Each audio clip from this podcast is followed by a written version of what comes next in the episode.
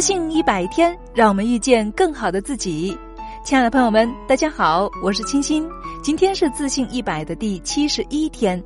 有人说，绝大部分中国女人一辈子可能要经历这四种不幸当中的一种：当妈是择偶，保姆是妻子，丧偶是育儿，守寡是婚姻。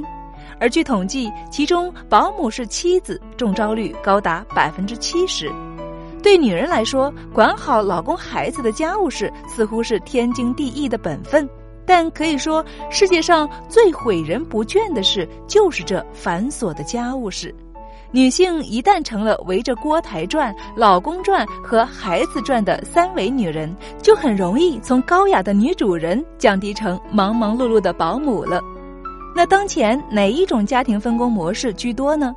根据调查显示，夫妻共同承担家庭内外事务的百分之四十五点四是相对最普遍的家庭分工模式，其次是男主外女主内的百分之四十一点七，女主外男主内的百分之九点二的模式是最少的。从性别看，男性受访者认为男主外女主内的模式更多，女性则认为夫妻共同承担内外事务的模式更多。作为女人，你在家庭中的角色分工是什么样子的呢？你是否希望自己的另一半能够帮你分担家务呢？你希望的家庭关系是什么样子呢？如何改变我们的家庭角色分工呢？今天晚上我们就一起来学习家庭角色分工，让爱更轻松。